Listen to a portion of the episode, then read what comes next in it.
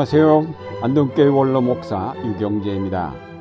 오늘은 주님의 기도의 첫 부분인 하늘에 계신 우리 아버지에 대해 생각해 보고자 합니다.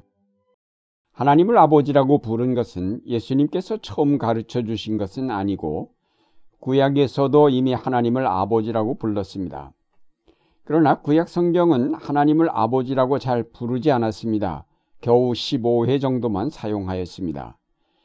구약에서 하나님은 아버지로서보다는 창조주, 왕, 재판관, 주님으로 더 자주 표현되고 있는 것을 보면 하나님을 피조물인 인간과 구별되는 거룩한 분, 두려운 분, 그 얼굴을 감히 배울 수 없는 분으로 인식한 것 같습니다. 그런데 예수님께서 오셔서 감히 아버지라고 부를 수 없었던 하나님을 우리 아버지라고 부르며 기도하라고 가르쳐 주셨습니다. 예수님께서 오셔서 하나님을 아바라고 부르셨습니다. 아바는 우리말의 아빠와 같습니다. 예수님은 하나님을 엄격한 아버지가 아닌 자애로운 아버지로 가르쳐 주셨습니다. 복음서에서 예수님의 입으로 아버지라는 표현을 170회나 사용하셨습니다. 결국 예수님께서 하나님을 이렇게 아바 아버지로 선언하신 것은 하나님과의 친밀한 관계를 보이심과 동시에 하나님은 진정 자애로우신 아버지이심을 보여주려 하셨고 우리로 하여금 그리스도 안에서 하나님을 자애로우신 아버지로 만나게 하시려 했습니다. 요한복음 1장에 보면 그를 맞아들인 사람들 곧 그 이름을 믿는 사람들에게는 하나님의 자녀가 되는 특권을 주셨다고 하였습니다. 우리는 그리스도로 말미암아 하나님을 아버지라 부를 수 있게 되었습니다. 깊고 신비스러운 뜻에서 예수님의 아버지는 우리의 아버지가 되십니다. 이것은 하나님께서 선택하신 그 백성을 그리스도의 신비스러운 육체 안에서 연합시켰기 때문입니다. 영원하신 아들이신 예수 그리스도와 우리를 하나로 만드셨기에 우리가 하나님의 자녀가 되었습니다. 갈라디아서 4장에 또 여러분은 자녀가 되었으므로 하나님께서 그 아들의 영을 우리의 마음에 보내주시고 우리가 하나님을 아바 아버지라고 부를 수 있게 하셨다고 하였습니다. 우리도 예수님으로 말미암아 하나님을 아바라고 부를 수 있게 되었다는 말씀입니다. 그러면 우리가 하나님을 우리 아버지라고 부르는 것은 무엇을 뜻하닐까요? 거기에는 몇 가지 의미가 있습니다. 첫째로 그것은 하나님이 구약시대처럼 두려운 분이 아니라 아버지나 어머니처럼 자애롭고 인자하신 분이라는 사실을 우리에게 깨우쳐 줍니다. 요한일서 말씀에 보면 사랑에는 두려움이 없습니다. 완전한 사랑은 두려움을 내쫓습니다. 두려움은 형벌과 맞물려 있습니다. 두려워하는 사람은 아직 사랑을 완성하지 못한 것입니다. 라고 하였습니다. 사랑의 하나님으로 만날 것을 가르치신 말씀입니다. 자비와 친절과 온유함으로 우리와 함께 계신 하나님이십니다.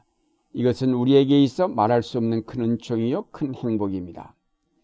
둘째로 하나님을 우리 아버지라고 부른다는 것은 예수님께서 그렇게 하셨던 것처럼 그 아버지의 뜻에 순종해야 함을 뜻합니다. 예수님께서 아버지와 아들이 하나됨을 누누이 강조하셨던 것처럼 우리도 하나님 아버지의 뜻을 완전히 우리의 삶 속에 받아들여 그 뜻을 따름으로 아버지와 일치된 삶을 살아가야 합니다. 때로는 아버지의 뜻이 내게 있어 감당하기 어려운 십자가로 다가올 때도 있지만 그때에도 예수님께서 하신 것처럼 내 뜻대로 마옵시고 아버지의 뜻대로 하옵소서라고 할 수 있는 자리에까지 순종함을 뜻합니다. 이것이 하나님을 우리의 아버지라고 부르는 의미입니다. 셋째로 하나님이 우리 아버지가 되시면 그가 우리의 보호자요 우리의 기도를 들으시는 분이라는 뜻입니다. 하나님은 언제나 우리의 문제에 대해 민감하고 그의 눈은 언제나 우리의 고난을 지켜보고 계시며 그의 귀는 우리의 울부짖음을 향해 열려 있음을 뜻합니다. 우리 인간은 작은 먼지 같은 존재가 아니라 하나님의 극진한 사랑으로 보호받고 있는 그의 자녀입니다. 우리가 고난 가운데서 기도할 때에 들으시며 우리가 약할 때에 능력을 더하여 주시고 우리가 낭망할 때에 용기를 더하여 주십니다. 그는 진정 우리가 기도할 수 있는 유일한 아버지이십니다. 넷째로 하나님을 우리 아버지라 부르는 것은 우리가 아버지를 사랑하는 자녀가 됨을 뜻합니다. 예수님께서 말씀하시기를 너희가 돌이켜서 어린이들과 같이 되지 않으면 절대로 하늘나라에 들어가지 못할 것이다 라고 하셨습니다. 하나님을 우리의 아버지라고 부르려면 우리가 그리스도로 말미암아 거듭나서 어린이와 같이 되지 않으면 안 된다는 뜻입니다. 하나님을 아빠라고 부를 수 있을 만큼 우리가 어린아이로 돌아가야 한다는 말입니다. 하나님을 우리 아빠라고 부를 수 있는 사람이야말로 진정한 그리스도인이라고 할 수 있습니다. 다음으로 우리가 더 생각할 것은 우리 아버지에서 우리라는 말입니다. 이 우리라는 말은 모든 인류를 하나의 공동체로 묶는 말입니다. 나의 아버지라고 부르라 하시지 않고 우리 아버지라고 부르게 하신 이유가 무엇일까요? 그것은 하나님은 모든 인류의 아버지가 되심을 뜻합니다. 예수님은 우리라는 말 속에 모든 인간을 하나로 묶어 놓으셨습니다.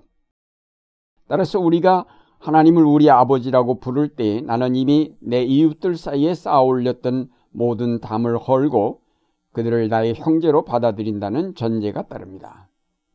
형제를 사랑하지 못하면서 하나님을 우리 아버지라고 부를 수 없습니다. 하늘에 계신 우리 아버지요라고 기도하면서 하늘을 바라보기 전에 내가 우리라고 부르는 사람들이 누구인가를 한번 둘러보아야 할 것입니다. 예수님께서 가르쳐 주신 기도는 개인 기도가 아니라 공동체의 기도입니다. 공동체 의식 없이는 들을 수 없는 기도입니다. 오늘날 우리 사회 속에 이루어진 빈부귀천의 차이는 우리로 주님의 기도를 들을 수 없게 합니다.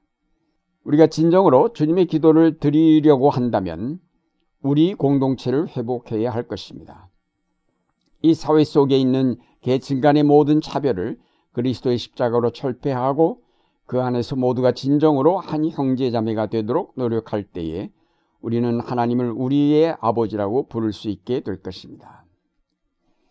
끝으로 하늘에 계신이란 말을 생각해 보려 합니다. 하늘에 계시다는 것은 어느 곳에나 계심을 강조하는 말입니다. 그분은 어떤 거룩한 구별된 장소에 혹은 어느 특정 민족에게만 계신 분이 아닙니다. 그 모두를 초월하여 계신 분입니다. 그러나 바로 그렇기 때문에 그분은 어디에나 계신 분입니다. 또한 하늘에 계신 하나님이란 표현은 아버지의 멀리 계심을 강조하는 말이기도 합니다. 그분은 자비롭고 친절한 분으로 가까이 계신 아버지이면서 또한 우리가 도저히 가까이 할 수 없는 거룩하신 하나님이십니다. 그분은 육신의 아버지와 혼동될 수 없습니다. 그분은 우리 인간과는 전혀 다른 하늘에 계신 초오래 계신 하나님이심을 잊어서는 안 될 것입니다. 그러므로 하늘에 계신 우리 아버지는 우리의 인간적인 욕구나 들어주시는 분이 아니라 오히려 그 모든 것을 버리고 하나님께서 보여주신 미래의 나라를 바라보고 나가도록 우리를 부르시는 하나님이십니다. 그 길은 결코 간단한 길만은 아닙니다. 그것은 믿음과 소망과 사랑을 필요로 하며 우리로 이 세계의 모든 모순과 고난을 참고 견디며 싸울 것을 요청하십니다. 하나님은 우리 가까이 계시면서 또한 여전히 멀리 계신 분입니다. 그는 초월적 존재이면서 동시에 우리 안에 내재하시는 분입니다. 그 하나님만이 바로 우리를 도우실 수 있으며 우리를 하늘로 이끌어 드릴 수 있는 분입니다. 사랑하는 여러분, 하나님은 우리의 아버지이십니다. 우리를 그의 사랑받는 자녀로 삼아주시고 아빠라고 부를 수 있는 은총을 주신 분입니다. 이제 우리는 그 하나님께 두려움 없이 나아가며 그에게 진정으로 우리의 소원을 기도할 수 있게 되었습니다. 그러나 그것은 동시에 아버지께 순종하면서 그가 우리에게 주신 계명 곧 모든 이웃을 내 형제자매로 받아들일 것을 명령하고 계신 것임을 알아야 하겠습니다. 우리가 하늘에 계신 우리 아버지여라고 기도할 때 우리는 하나님께서 살아계신 참된 하나님이시며 동시에 오늘 여기에 모든 악의 권세를 깨뜨리시고 그의 나라를 일으켜 가시는 분이심을 고백하며 그 역사에 함께 동참하고 있음을 고백하는 것입니다. 하늘에 계신 우리 아버지요 라고 큰 소리로 기도할 수 있는 여러분의 생활이 되시기를 바랍니다.